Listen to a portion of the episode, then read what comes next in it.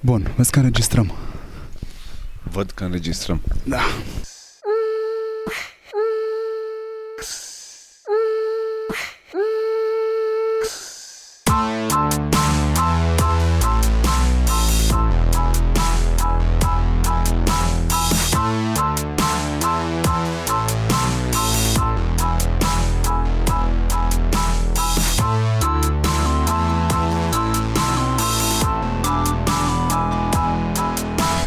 Salutare hurduchesterilor! Salutare hurduchesterilor! Ne aflăm într-o postură romantică pe o terasă din Poiana Brașov, cântă păsărele, suntem înconjurați de verde, ne dăm într-un balansoar alături de Marian Hurducaș. Mulțumesc, Alex Dona! Este Alex Dona alături de mine. Nu știu dacă are sens să-ți fac o introducere. Are, Are? te rog. Nu știu câți dintre voi știți, dar Alex este la bază inginer metalurgist. Metalurg. Metalurg. Și am master în deformări speciale. Deformări speciale. Cât de sexy sună asta. Asta Bana probabil mea. că te-a ajutat foarte mult să-ți deformezi profesia ori de câte ori ai avut chef. Mai ales pe mine. Alex, toată lumea te știe de la Alex de la Times New Roman. Da, mai sunt și care mă mai știu de la Lupi Liber, de la Rock FM, de la... Mai sunt. Vezi ce spuneam, de formare profesională. Vezi? Vezi?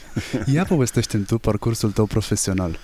Ca să înțelegem cum ai ieșuat în ghilimele în media. da, în media, din păcate, de 12 am mă chinui și încă n-am reușit să ieșuez. Asta e un blestem. Câteodată, uite, industrie în care am reușit să ieșuez în trecut, uh, nu știu, le țin minte cu drag. Mi le amintesc așa cu... E povestea bunicului la gura sobei, știi, așa o simt. Uh, în media încă n-am reușit să ieșuez. Um, sincer, cred că nici nu-mi doresc momentan. Probabil că în celelalte îmi doream într-un fel să ieșuez ca să pot să, să am o scuză să plec. Dar aici nu.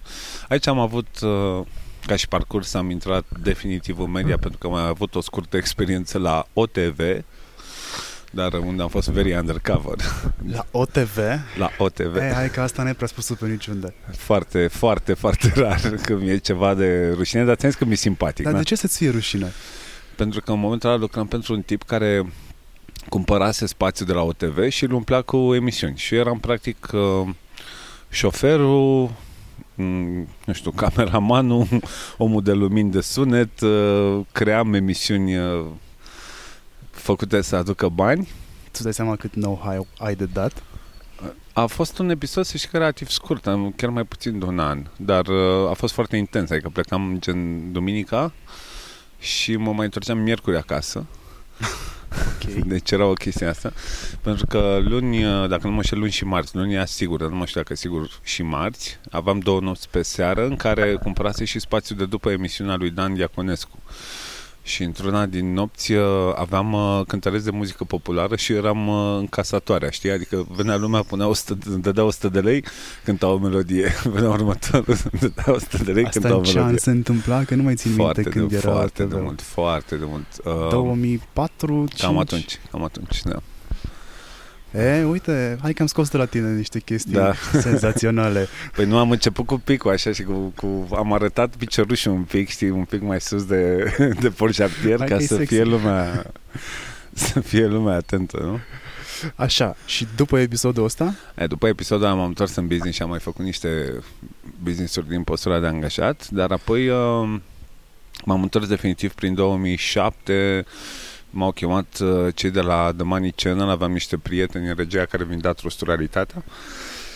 Eu eram un uh, director de vânzări de succes și ultra bine plătit uh, prin alte industrii și tocmai mă eliberasem de, de un job și mă gândeam cum stau eu și îmi toc banii un an, doi și uh, prietenii ăștia mi-au tras foarte tare de mine să vin să preiau uh, vânzările de la The Money Channel.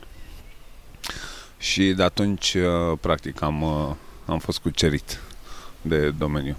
așa, și ai ajuns A fost Money Channel, la Money Channel a fost o noapte a cuțitelor lungi în care și eu și Onuț, cel care era șeful postului atunci, am fost executați gen peste noapte. Și am fost mutat, uh, noaptea aia am fost mutat pe Telesport, unde n-aveam ce să vând, ca om de vânzări de publicitate. Adică noi dădeam uh, lupte în ring de acum 2 ani era prime show-ul nostru. Dar nu o să intru în detaliile de ce exista telesport, pentru că sunt uh, complet ilegale. Dar nu erau ale mele. Eu vindeam publicitate, alții făceau. Și după aia de acolo m-au recrutat cei de la Sanoma Hearst, un postura de director de vânzări. Ce înseamnă Sanoma Hearst? Pentru ăștia mai tineri Așa. din generația lui Hurducaș Sanoma Hertz pe vremuri era un trus de reviste foarte puternic, adică aveam vreo 22 de branduri de reviste, printre care Cosmopolitan, FHM, National Geographic, Dracu Gol. Femeia. Punct, pe toate aveam trei clastere, cu site-urile aferente, cu comunități de genul Miresici. Am fost primii care am avut genul o comunitate de 500.000 de membri activi online pe Miresici. Adică era, era fucking huge ca și comunitate atunci. Încă mai este. Încă ar fi. Hai să zicem așa, încă ar fi. Cred că încă mai există comunitatea. Și, uh, mă rog, am rezistat acolo vreo trei ani și ceva. Mă rog, am și membru în bordurile Sanome pe toate. Am înființat și Sanoma Digital. Eram și în aia o chestie, o complicăciune. Și după aia de acolo am plecat când uh, urma să se vândă către Burda, fiindcă nu nu rezona cu valorile trustului către care urma să se vândă și n-am, chiar n-am mai vrut să stau. Și de acolo m-a luat uh, cel care are Times New Roman, posesorul site-ului Times New Roman. Acționar majoritar, hai să spun așa, că mai sunt niște acționari mici, a atras foarte mult de bine să preiau site-ul lui, pentru că eu nu prea vroiam, în momentul ăla, adică a tras luni de zile de mine la bere, că eram, îți dai seama, eu veneam de la unul din market leaderii de media pe print și pe mai multe și să mă duc către un site cu 2-300 de mii de, de unici. Era așa, îl vedeam ca un downgrade ăsta abrupt. Și totuși te-a combinat. M-a combinat că mi-a dat uh, mână liberă și în momentul în care lucrezi în media în corporație, ai o grămadă de frustrări versus clienți, versus licențe, versus orice și am făcut un contract uh, că și cum e, contractele trebuie să le facem vremuri de pace pentru vremuri de război de fapt și am făcut un contract de ăsta în care cum să zic, aveam mână liberă la propriu și asta m-a, mi s-a părut sexy ca și challenge știi? și n-a ieșit zic eu cât de cât acolo un pic, un dram dar după aia știi cum e acum am, din toamna trecută m-am distanțat de TNR E mai bine ca redacția să iasă mai mult în față și chestii de genul ăsta. Cei care chiar scriu contentul și chiar, adică ceea ce se viralizează din TNR.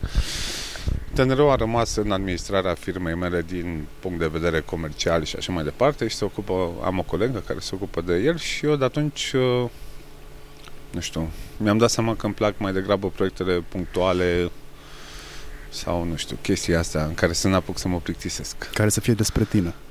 Și asta, și asta, da. Și ai ajuns să faci cursuri de marketing.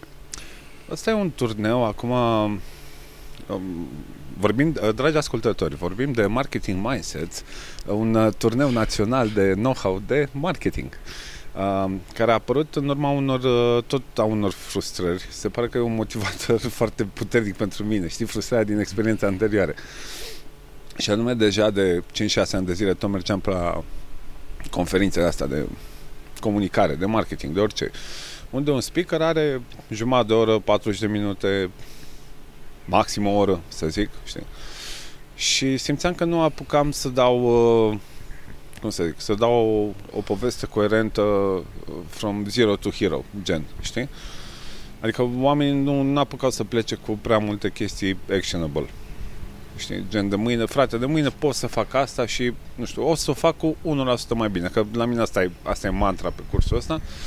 Mă, dacă fac antreprenori din țară să facă, să comunice cu 1% mai bine, my job is more than done. Adică e, sau să înțeleagă măcar la ce e utilă comunicarea, știi?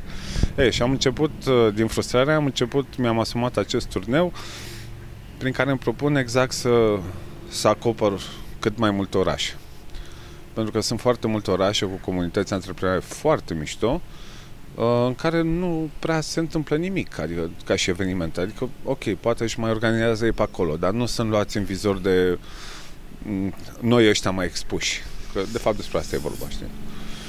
Pentru că e greu și zic din propria experiență acum că sunt după jumătatea turneu, e greu. E greu să, fiindcă nu au obiceiul să meargă la evenimente, nu, au, uh, nu înțeleg neapărat de ce ar face asta și atunci uh, eu am mult mai multe munci decât doar să mă duc să livrez, știi?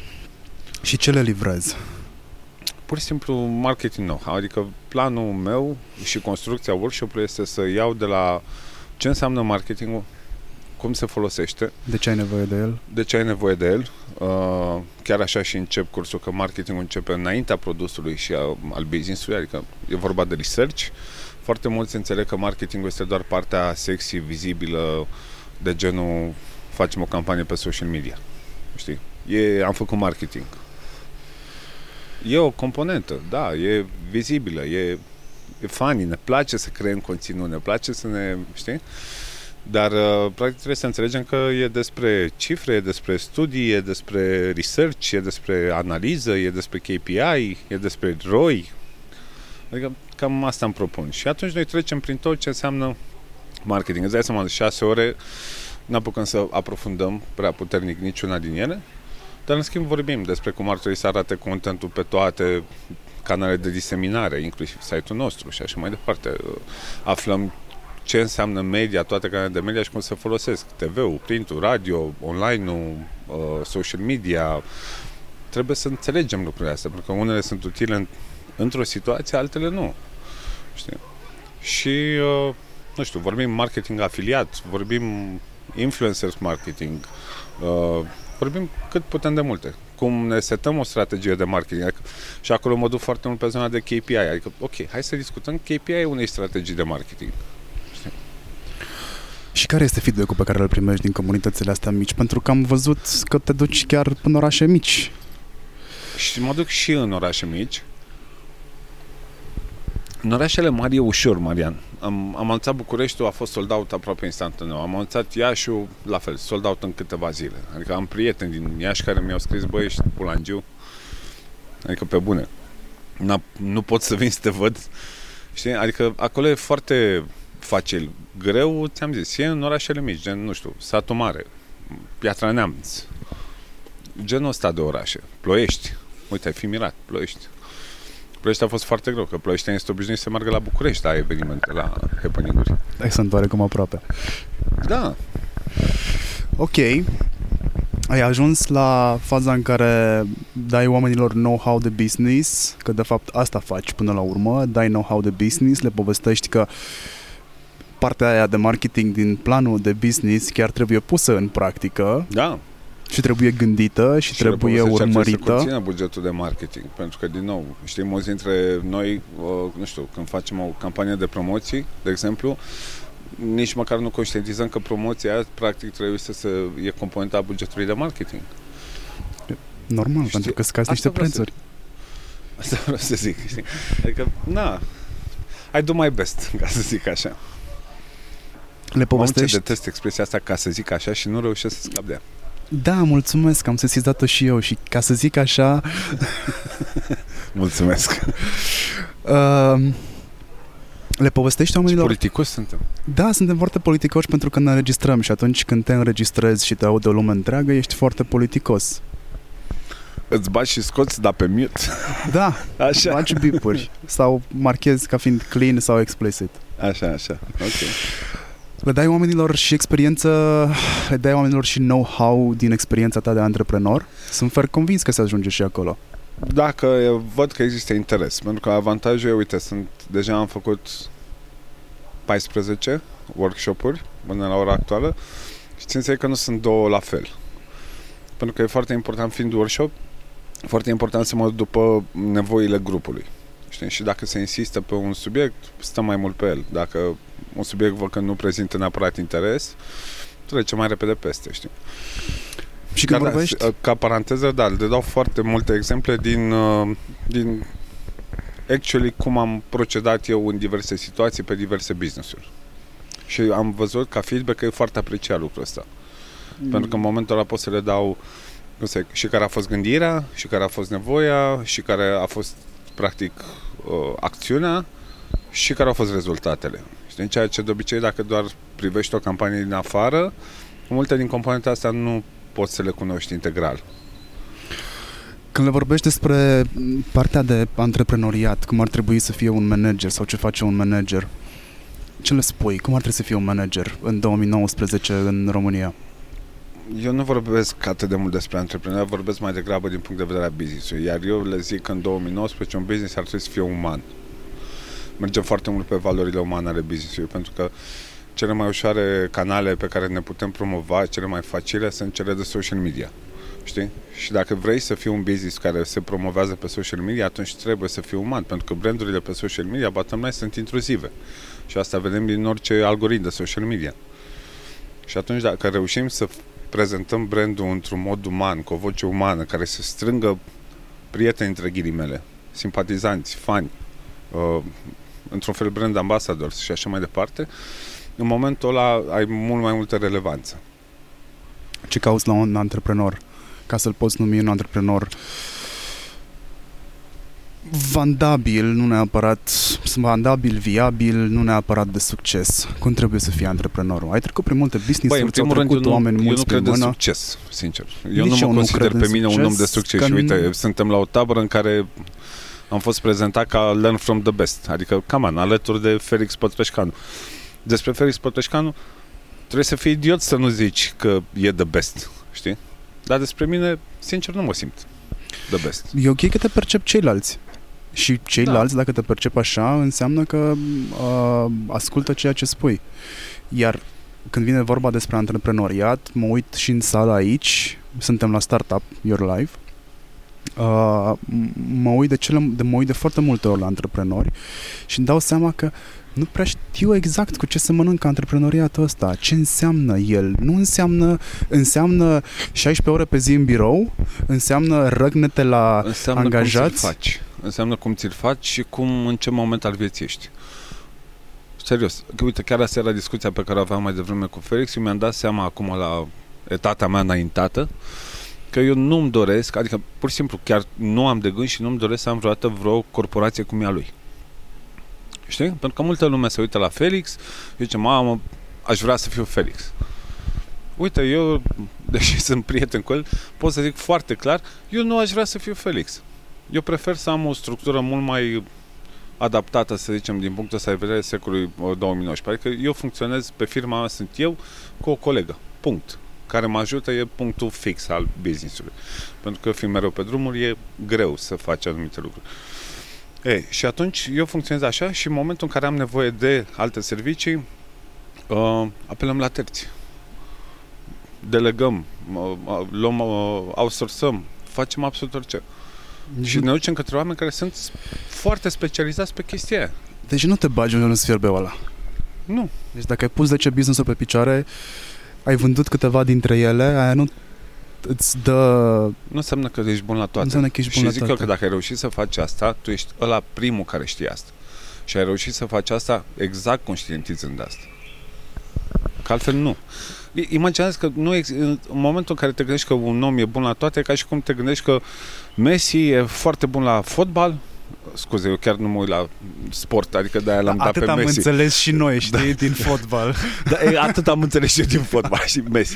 Deci e ca și cum zici, mamă, fiindcă Messi e foarte bun la fotbal, înseamnă că Messi uh, ar trebui să fie un jucător de tenis excelent, ar trebui să rupă la hockey, uh, la handbal n-ar avea nicio treabă, ar fi extrema dreaptă perfectă sau ce, Doamne ferește, poți nu joacă cred el. că ar fi bun nici în poartă. Asta vreau să zic, știi? Și Dacă atunci, bine dacă, știu, e atacant. exact, dacă avem exemplul ăsta, adică dacă vedem că lumea funcționează așa, de ce noi în business noastre să nu gândim la fel? Adică toți ne dorim cei mai buni pe fiecare departament, inclusiv comunicare, că uite, cu asta ne ocupăm amândoi. De ce să fac eu comunicarea dacă pot să îl iau pe unul care să-mi facă comunicarea mult mai bine, mai eficient și bottom line să-mi economisească bani? Și uite, e o vorbă pe care o am și o zic cât de, cât de des pot. Și e așa, zice că uh, nu o să știi niciodată cât de ieftin este un specialist până când nu o să știi cât de scump este un om care nu se pricepe. Da, e adevărat. mai ales pe comunicare, unde rulăm bugete, unde investim. Cât putem, cât avem, cât avem alocat în business plan. Ce faci tu, practic, prin cursurile tale? Asta Eu înțeleg. prin beculețe, așa au zis ei. Deci da, asta e feedback-ul cel mai bun. Le-a prins beculețe. Uh, altfel spus, dai o valoare marketingului și comunicării care până la tine probabil că nu au avut. Pentru că în momentul în care înțelegi că un serviciu sau un produs are valoare, nu vei mai comenta că trebuie să plătești pentru el. Așa cum nu vei comenta că trebuie să plătești avocatul cu ora, așa cum nu vei comenta că trebuie să dai bani la pentru consultația de la spital, n-ar trebui să comentezi nici când vine marketerul să-ți spună trebuie să facem asta. Da, dar depinde și de marketirea să știi, pentru că, uite, o chestie pe care am observat-o și observasem din conferințe când mergeam, că de fapt a fost încă un motiv pentru care să o fac, uh, sunt și foarte mulți oameni care nu se pricep. Hai să vor să le spunem impostori. Că... Impostori, da. da. Și care se duc, îi aburesc, camăgesc, știi? Le arată niște chestii shiny, cool și bottom line uh, le, le consumă bugetele, le iau banii pe fiuri sau pe taxe sau așa mai departe, au zero rezultate sau rezultate mult prea mici și după aia oamenii ce, ce se va întâmpla cu ei? Vor fi niște business-uri care se, vor încerca să se dezvolte, le va fi mult mai greu, dar nu vor crede marketing. Eu cred că această pătură de specialiști sau așa zis specialiști eu cred că este un rău necesar. Zici de specialiștii care se pricep? Sau nu, de, care nu de se ceilalți pricep. care nu se pricep. Nu cred. Hai să-ți spun de ce. Pentru că, având tangență cu un astfel de om, ajungi la concluzia că următorul om cu care vei lucra chiar știe ce vorbește. Iar eu cred că orice piață, cum este de altfel economia, este un organism viu care se reglează de la sine. Aia înseamnă că va da la o parte proverbiala neghină sau biblica neghină din grâu la recoltă. Și dacă te uiți și în piața de media s-a întâmplat chestia asta. Da, mă, dar asta e un mod fatalist de a privi lucrurile. Adică e mult mai bine să vindești cancerul decât să zici pur și simplu cei care supraviețuiesc și scapă bolii secolului sunt aleși lui Dumnezeu și asta l-a fost foarte. Eu cred că atâta timp cât există vrăjitoare care îți dau un ghiou și îți prevăd viitorul... Și încă mai există. Și încă fac bani, bine mersi vor exista și oamenii ăștia despre care noi mă, povestim. Normal, normal. Dar hai să o spunem pe aia dreaptă. Eu de multe ori am sindromul impostorului când mă duc. De ce? Pentru că la workshop-urile mele de foarte multe ori vin uh, inclusiv agențiile din orașe respective. Și ai să râzi, dar sunt orașe în care sunt agenții foarte bine specializate pe optimizări, pe SEO, pe social media, focusate într-adevăr pe nișa lor și foarte bune. În momentul ăla în care eu mă duc cu un om foarte bun de social media să explic eu cum e cu social media, eu am un pic de senzație de impostor. Dar fiind workshop, avantajul meu, știi care? Dacă am, am sesizat chestia asta, în momentul ăla îl rog pe să ne explice cum e cu social media. Da, este un mod foarte corect de a privi lucrurile. Da. Pentru că eu știu mai bine decât, nu știu, un procent foarte mare dintre, uh, dintre oamenii care, să zicem, au, au un interes. Dar nici pe departe, nu o să zic vreodată, frate, eu sunt specialist social media. Cam an, eu pe marketing mindset mi-am angajat o agenție de social media să fac asta. It's... Știi? Perfect. Ce îți angajezi în momentul în care businessul tău crește nesperat de mult? Sunt în business Avocați. Avocați. Sunt business... Pentru că e ceva dubios acolo, știi? Uh, nu, uite, mă refer la, nu mă refer la businessurile alea, mă refer la businessurile care cresc fără ca managerii lor să fie atenți la asta. Pleacă, eu am experimentat-o. Eu nu mi-am dorit niciodată o agenție mare, mi-am dorit să-mi construiesc un loc de muncă, după cum ți-am spus de multe ori. Mi-am construit un loc de muncă, am achiziționat angajați pe lângă mine, agenția crescuse până când mi-am dat seama că crescuse mai mult decât am fost eu pregătit. Și a trebuit să regândesc totul la un moment dat.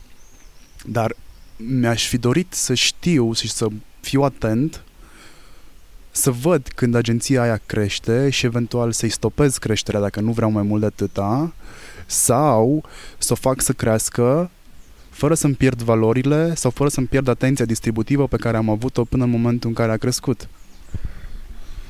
Trăim într-un capitalism sălbatic și e un percep foarte des întâlnit că nu există stagnare. Adică există companii care cresc sau companii care mor, inclusiv prin stagnare. Știi? Pentru că se consideră că ceilalți cresc în jurul lor și automat ei mor. Scad ca market share, scad ca putere, scad ca relevanță, scad ca absolut orice în domeniul lor.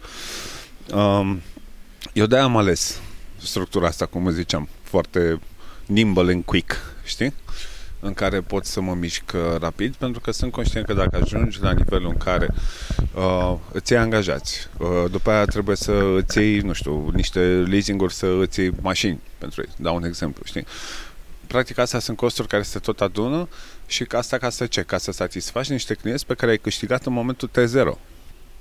Știi? Și după aia ajungi să ce? Să ai nevoie de mai mulți angajați, că au mai apărut între timp salariile, leasing-ul și așa mai departe. Și așa tot uh, te vei trezi uh, un, practic un uh, captiv în, într-o buclă care nu se, nu se oprește niciodată. Ești acel hamster in a wheel, știi? Hai să spargem mitul cu lucrez pentru tine. Când ești antreprenor. Nu lucrezi pentru tine dacă ești cinstit. Pentru cine lucrezi? Pentru oameni. Pentru oamenii tăi, în primul rând. Antreprenorul, din punctul meu de vedere, trebuie să fie... Bine, mai e o chestie, fiane, sunt, sunt două tipuri de manageri, uh, la cum percep eu. Sunt manager de startup și manager de performanță. Adică, sunt ăia mai creativi, mai cu ideea, mai aflați in the right place at the right time și așa mai departe, care lansează un business, o idee, o chestie, orice, știi? Dar după aia ei se vor pierde pentru că nu e tiparul lor mental să stea să se uite la, nu știu, a doua cifră după virgulă în Excel. Știi? Nu vor putea să facă asta. Și acolo trebuie să intervină uh, zi, managerii de performanță, cei care sunt foarte buni pe a optimiza procese, pe a procedura, pe a cum se optimiza costuri uh, versus revenues și așa mai departe. E cred că trebuie să-ți alegi foarte clar de la început ce vrei și să-ți dai seama foarte clar ce... Și eu vă pe băieți. Pa! A fost plec... Alexandru Neștian de la ITAX și... și cu Alexandru Ion de la Nexus care pleacă acum din tabără. Uh, și a venit să ne salute. Nu o să pice la montaj. ok. Uh, da, și uh, cred că trebuie să fii, eu le recomand întotdeauna antreprenor, că mai țin, mai sunt invitat și la conferințe de antreprenoriat și așa mai departe, să, să meargă foarte mult pe introspecție, pe ce își doresc ei cu adevărat. Pentru că asta e cel mai nasul lucru, să te trezești captiv de propriul succes într-o postură în care tu nu te simți comod. Știi? Și uite, să-ți dau un exemplu. Ți-am povestit mai devreme că urmează să lansăm un business cu telefoane și așa mai departe. Nu o să zic prea multe lucruri publică, tot sunt niște NDA-uri acolo. Dar uh, primul lucru pe care l-am făcut, deși suntem uh, un mix de asociați cu skill-uri necesare cât să acoperim toate domeniile businessului, uh, primul lucru pe care l-am făcut a fost să alegem ce? Un CEO. Și nu dintre noi. Să aducem un CEO care uh, și noi să funcționăm ca un suport pentru ea.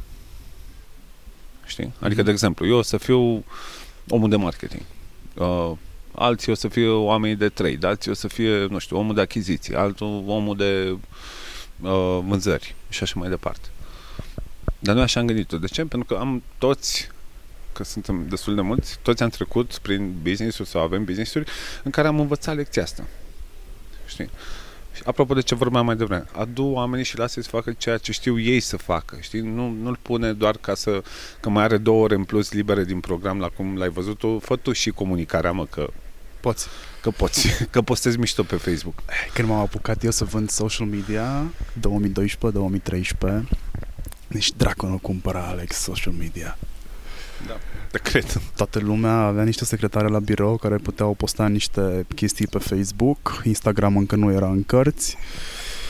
Uh, partea bună a poveștii astea este că în momentul în care oamenii s-au deșteptat, eu deja făcusem vânzarea cu câțiva ani înainte. Și pentru că avusesem curajul să ies în piață cu asta, au venit către mine. Dar ce am găsit acolo... Evident și a fost mind-blowing. Bun, deci... Bine, dar să știi că asta se întâmplă în continuare. Și se la întâmplă în companii continuare, foarte da. mari. Adică Se întâmplă în continuare, într-adevăr. Și când vine vorba de bani, cum spargi banii? ușor. Banii se sparg ușor, dar eu am învățat că banii se sparg pe lucruri de care ai nevoie, se sparg în lucruri de care ai nevoie și în lucruri pe care le vrei. Cum faci diferența între ele? Una Eu e nu să fac vrei, diferența Între ele. poftim? Nu fac nicio diferență între ele. Nu faci nicio diferență între ele? Nu, nu există lucruri de care să am nevoie și, uh, practic, dacă vreau ceva, e clar că am nevoie de lucrul ăla. Și ca Pentru că antreprenor nu- gândești la fel? Eu- Eu sunt cel mai prost exemplu pe educație financiară, deci aici am mai nimerit, știi cum sunt la...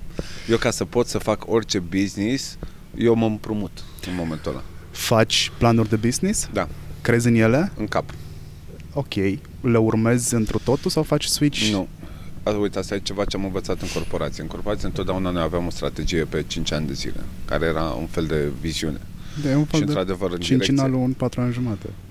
în direcția aia treceam cu toții, știi? Dar asta nu însemna că veneau acționarii după 5 ani de zile să ne zică în 2019, idiotule, în 2014 ai zis că o să fie acolo. Acum, unde ești? Viziunea și strategia și planul de business și absolut orice trebuie să țină cont de foarte multe lucruri care se schimbă foarte rapid. Overnight, de multe ori. E bine să ai un plan, e bine să ai o strategie, e bine să ai o direcție, ca să știe toată lumea implicată cât de cât în business, încotro trebuie să se îndrepte toată șandramaua. Dar uh, eu nu, nu cred în planurile de business, cel puțin pe domeniul de antreprenoriat. Adică aici, uite, din nou, ca să dăm pe Felix de exemplu, că l-avem prin jur, uh, când ai 6500 de angajați, se schimbă paradigma. Dar dacă vorbim de antreprenoriat, e, la ei clar nu se mai vorbește de antreprenoriat. Ei sunt corporație, sunt, nu știu, market dominant, sunt cum vrei tu. Fan curier, facem reclamă. A zis că două bere. N-a zis, da, află el. uh, știi? El clar are nevoie de plan de business. De ce? Că lucrează cu bănci, lucrează cu terți, lucrează cu o grămadă de alte lucruri. În momentul în care ești un startup, am mare avantaj al tău și singura șansă versus orice corporație și orice, orice player mai mare este că ai capacitatea de a fi nimble and quick, știi? Și atunci asta contrazice un pic un plan de business atât de strict încât să te judeci după el, Am înțeles. părerea mea. Și sunt de acord cu el, pentru că dacă eu trebuia să mă țin după planul de business pe care l-am făcut când am început agenția, ar fi trebuit să închid toată taraba după șase luni. Da. Nu, uh, în orice business fac, indiferent dacă e cu asociați sau e businessul meu sau așa mai departe, îmi setez un plan de business, pentru că e foarte bine mental să, cum să zic, să te ajută să nu te cuși pe ureche, știi, să zică, bă, dar uite, la un moment dat judecam că pot să fiu aici, de ce nu sunt aici, știi? Adică, dar puneți întrebările sincere și dă răspunsurile sincere, chiar dacă sunt mai grele câteodată. De multe ori poate să fie vina ta, fiindcă ai fost leneș și idiotule de aia, știi? Nu ești acolo. Ce înseamnă lene? Aș putea să țin un workshop despre lene, să știi. Să știi că nu ar fi greșit să-l, să-l faci. Am un prieten care ține niște cursuri despre nimic. Și prinde. Rupe. Da, despre cum să nu, să nu faci nimic. Despre cum să nu faci nimic Da. sau despre cum să eviți să nu faci nimic. Nu, despre cum să nu faci nimic. El e adeptul, a nu face nimic. E ca mine. Eu, eu la fel, uite, de exemplu, de câte ori lucrez cu terți, cu că na, și eu mai dau consultanță pe aici, pe acolo sau așa mai departe, dar uite, mă întreabă o grămadă de business-uri în workshop dacă aș fi disponibil să le dau consultanță și răspunsul meu e Dude, I'm very expensive. Pentru că la mine asta e metoda de protecție versus muncă, știi? Adică așa mă apur eu de muncă. Mă, mă poziționez extraordinar de scump. Da, dar în momentul în care primești prețul pe care ți-l dorești, apuci și dai consultanță. Iar când da, da, faci aia, ai și consultanța, motivare. la ce te uiți prima dată?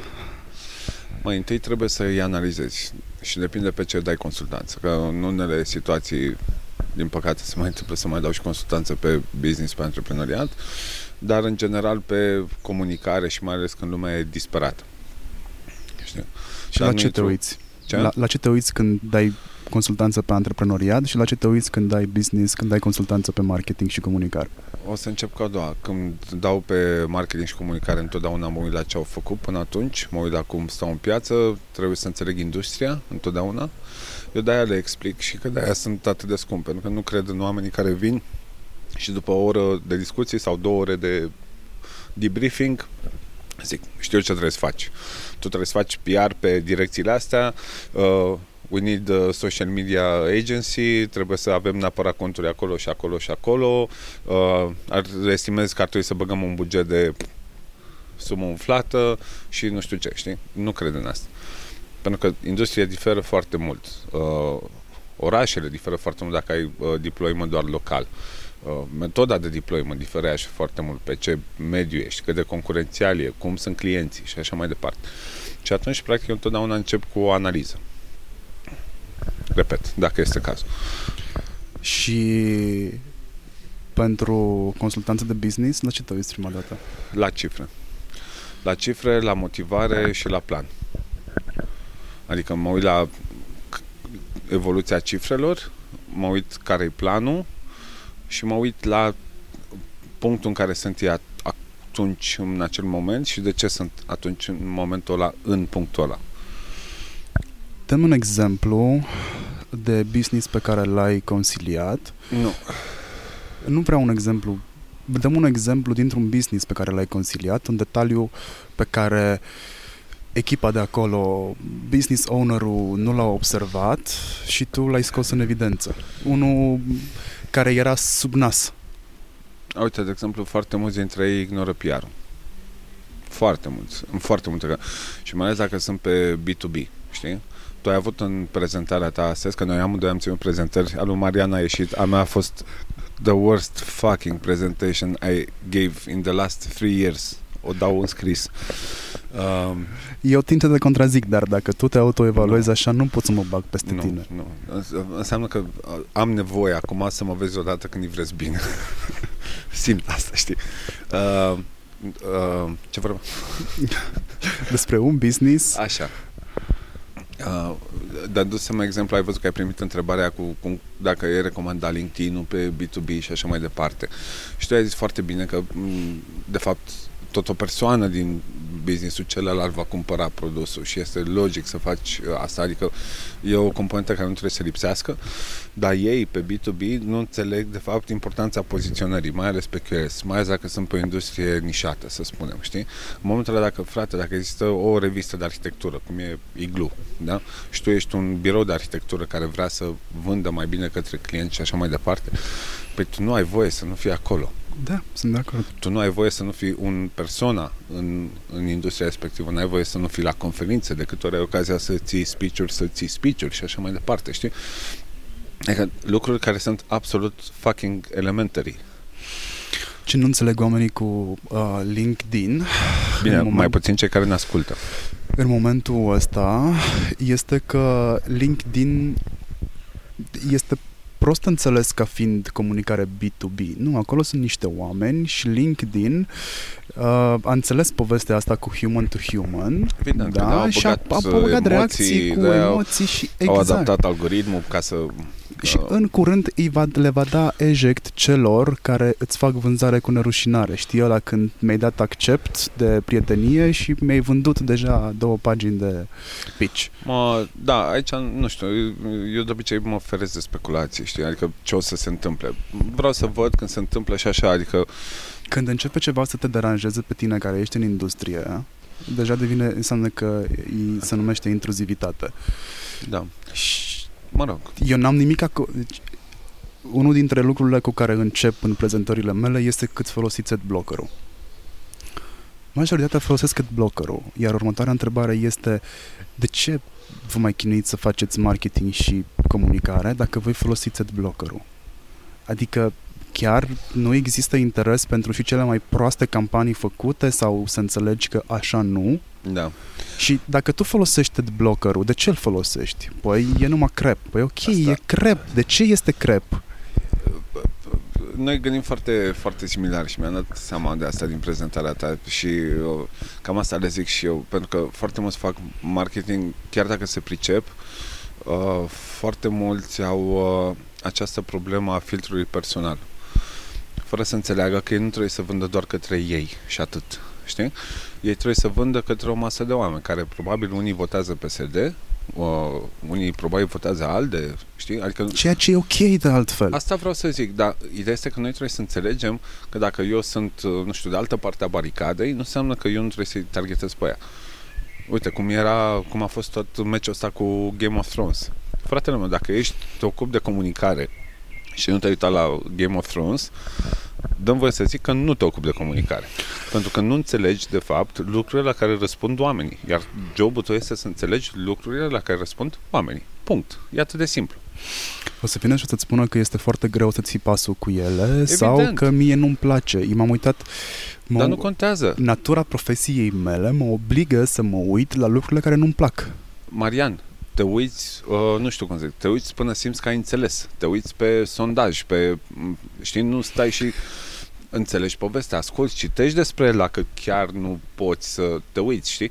Fratele meu, dar nu poți să-l rejectezi. Adică nu poți să rejectezi un fenomen la care răspund, uh, răspunde cea mai mare parte a publicului tău target, știi? Sau măcar să citești plotul, să știi la ce se face referire. Nu m-am uitat nici în ziua de astăzi nu am văzut toate Star Wars. Dar putem vorbi despre personaje, putem Hashtag vorbi... săracule. nu m-am uitat pentru că...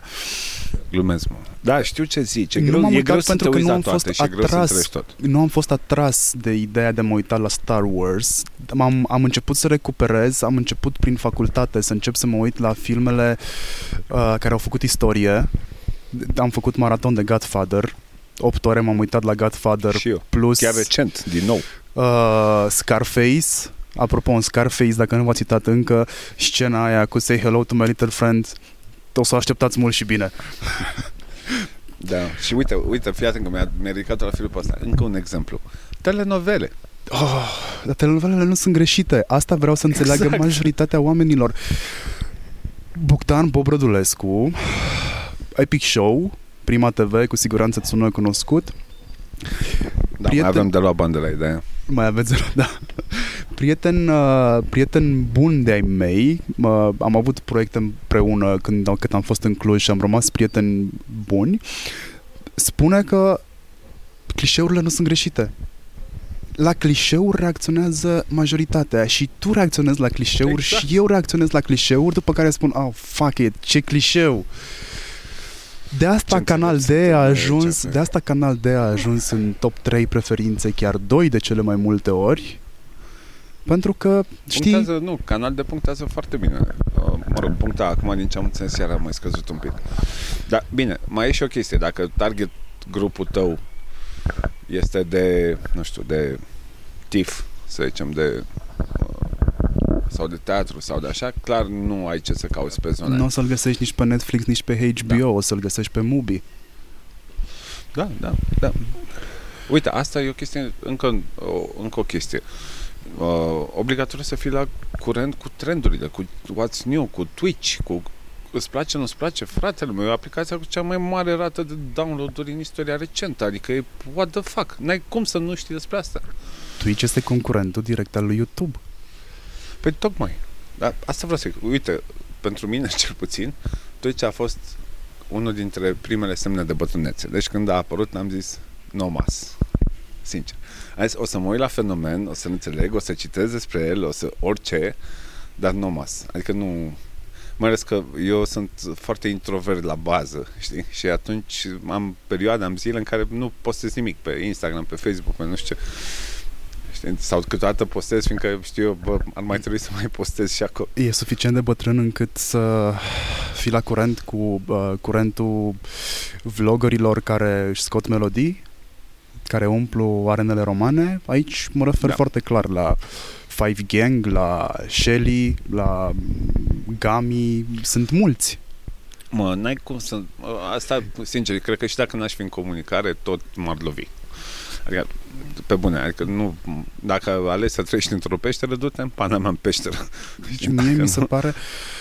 Am, am făcut de foarte multe ori mișto de curent, dar dacă fac mișto de curent nu înseamnă că nu îl accept, ci pur și simplu de cele mai multe ori sesizez ruptura de generații care devine da. din ce în ce mai adâncă cu, pe măsură ce se scurtează diferența, știi? Adică diferența între 25 și 30 este mai mare decât era 30-60.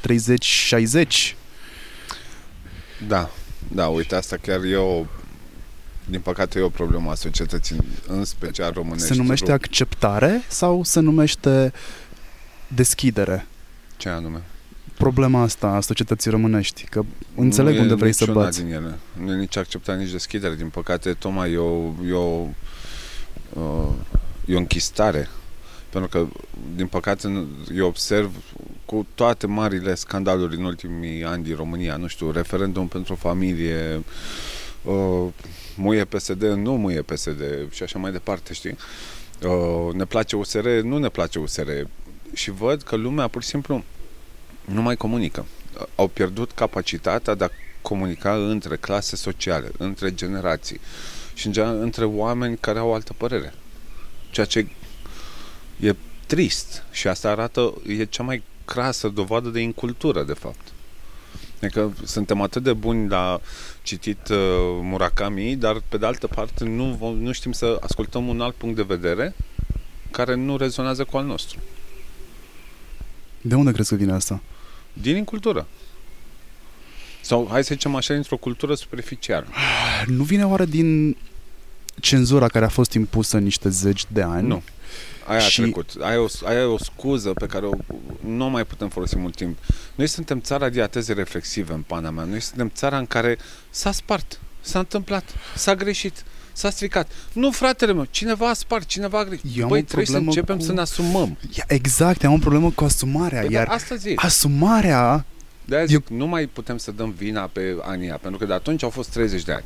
Și de atunci tot environmentul de comunicare, tot, tot, tot, toate metodele, modul în care organismul uman răspunde, adică în pana mea vorbim, a apărut digitalul de cât de 20 de ani, să zic, maxim, da? Așa, full force, uh, și noi deja, omul și-a construit deja, uh, zi, uh, capacitatea de a ignora benere, știi, pe toate studia de eye tracking și așa da. mai departe.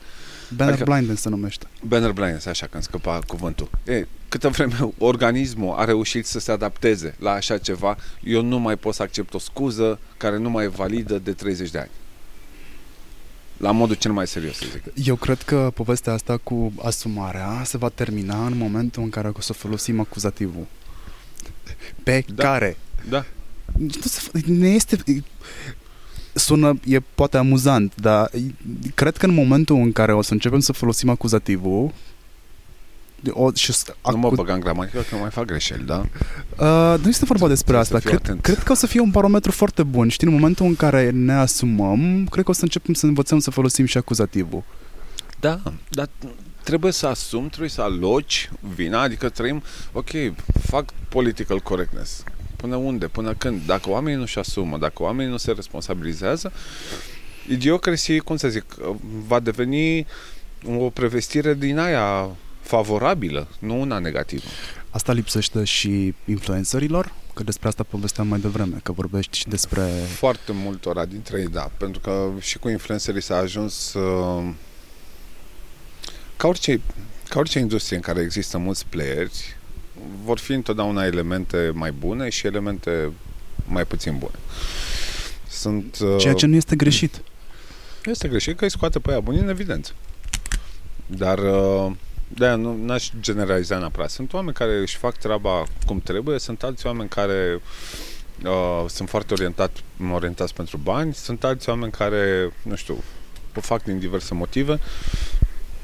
În momentul în care lucrez cu influenceri, eu asta și le, le și recomand întotdeauna tuturor, că în momentul în care aleg să lucreze cu un influencer sau cu mai mulți sau așa mai departe, jobul lor este să le lingă paginile de declinare, toate pe care există influencerul respectiv, să vadă dacă contravine în vreun fel valorile brandurilor lui, dacă a endorsat uh, alții din categorie și cum a făcut-o și când, știi, dacă și așa mai departe.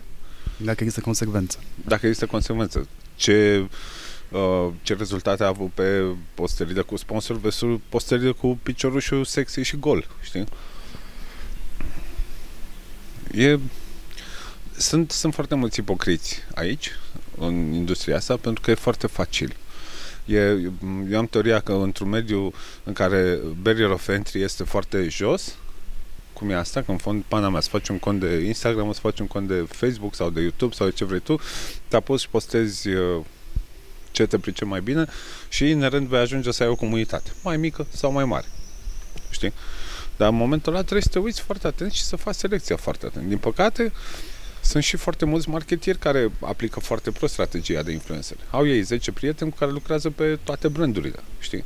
Sau e mai ușor să mă duc la o agenție de influenceri decât să lucrez pe direct și să-mi fac, un, să-mi fac eu bine uh, segmentarea pe audiență, să-mi fac riciu care îmi trebuie în demograficul care îmi trebuie și așa mai departe, să duc că e mai facil, nu?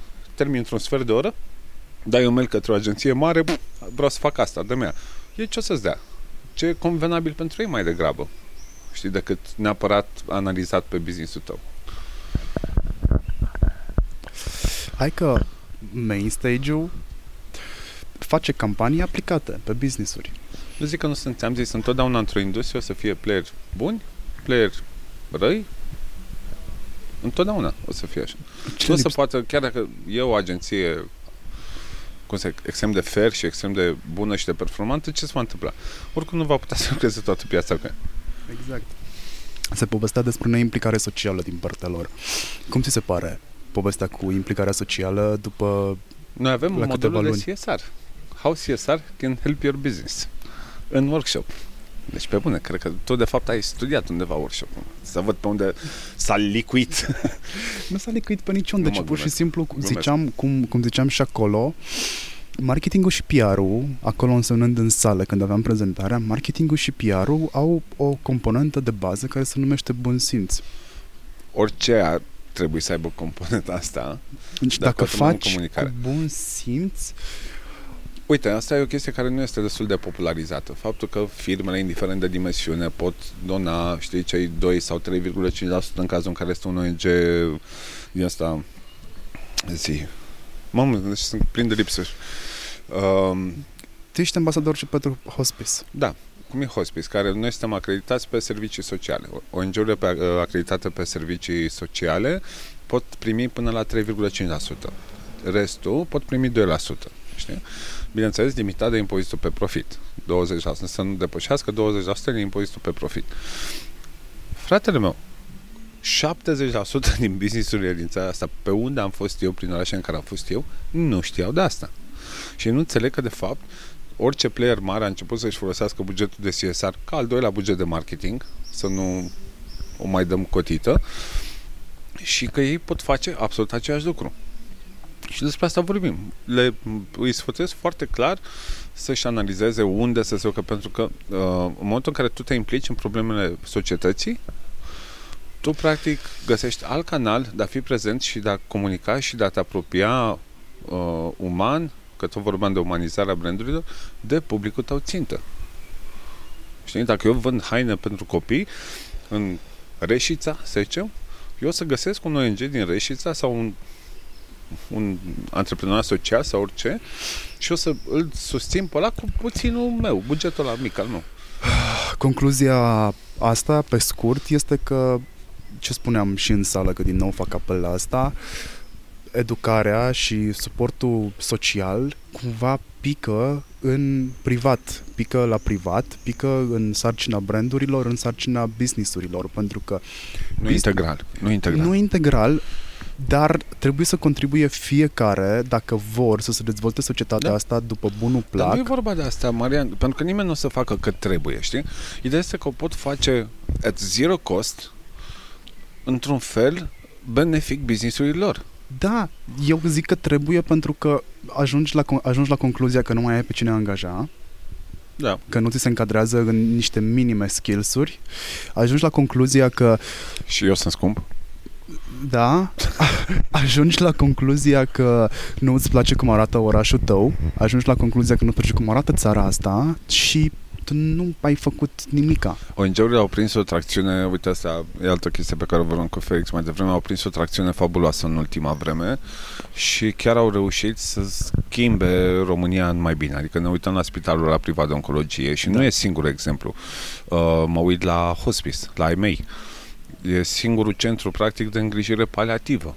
Adică despre ce vorbim? Știi? Nimeni nu o face. Nu răspunde. Și sunt multe exemple, nu e ăsta singurul. Sunt Ăsta este un fundații exemplu de- comunitare extraordinar de puternice care au prins tracțiune în orașele lor. Cea mai puternică din România e Sibiu. Asta este exemplu clar de schimbarea începe cu tine. Schimbarea aia în care începe cu tine începe de la uh, îți spun de 10 ori să nu mai arunci chiștocul pe jos. Ia te rog Da. frumos de pe jos. A 11 oră sunt șanse foarte mari să nu o mai faci. Sau nu Sau să te arunca bată. Sau să te bată. Mi s-au întâmplat de multe ori să atrag atenția pe stradă și de câteva ori să ne apucăm la bătaie. Dar este de datoria mea să explic ăluia și poate că a doua oară nu o să mai facă, se gândește. Știi, ultima dată când am făcut chestia asta a fost unul care m-a văzut și ne-am certat. Știi care e faza? Acolo intervine rușinea, mă rog, pe exemple de genul da, ăsta, știi? e public shaming-ul, dar ghinion trebuie să o faci. Da. Eu claxonez oamenii care aruncă de pe uh, chiștoacele din, din mașină, uh, urmează să mă dau jos la semafor și să duc chiștocul înapoi. Ok. Pentru că e singura metodă de a face ceva, de a-mi exercita civismul până la urmă, pe care noi nu prea avem, e cam nu adormit. e singura metodă nici pe departe, dar uh, da, normal că este util. Hai să începem de aici. Și apoi după e aia să acuzativul ăla de construim. care vorbeai. Da. Pe care l-ai? Pe ăla. da. Alex, uh, eu îți mulțumesc foarte mult că ți-ai făcut timp să stai cu mine în frig. Eu am tremurat puțin aici. Tot Și eu. timpul la Brașov când vin tremur și pe anul ăsta am venit de atât de multe ori încât am făcut și țurțuri. Uh, spune-ne m- când se termină turneul tău și unde se găsește lista de Uh, înscriere. Planul meu ar fi să-l termin până în vară, pentru că trebuie să mă apuc să comunic business-ul ăla cu telefoane, trebuie să mă apuc să lucrez la business-ul cu vin, când fac și brandul propriu de vin și așa mai departe. Adică mai am niște planuri pe care, de care cam trebuie să mă apuc. Uh, se găsește totul pe Marketing Minds sau pe paginile mele de social media, că postez constant pe acolo despre el.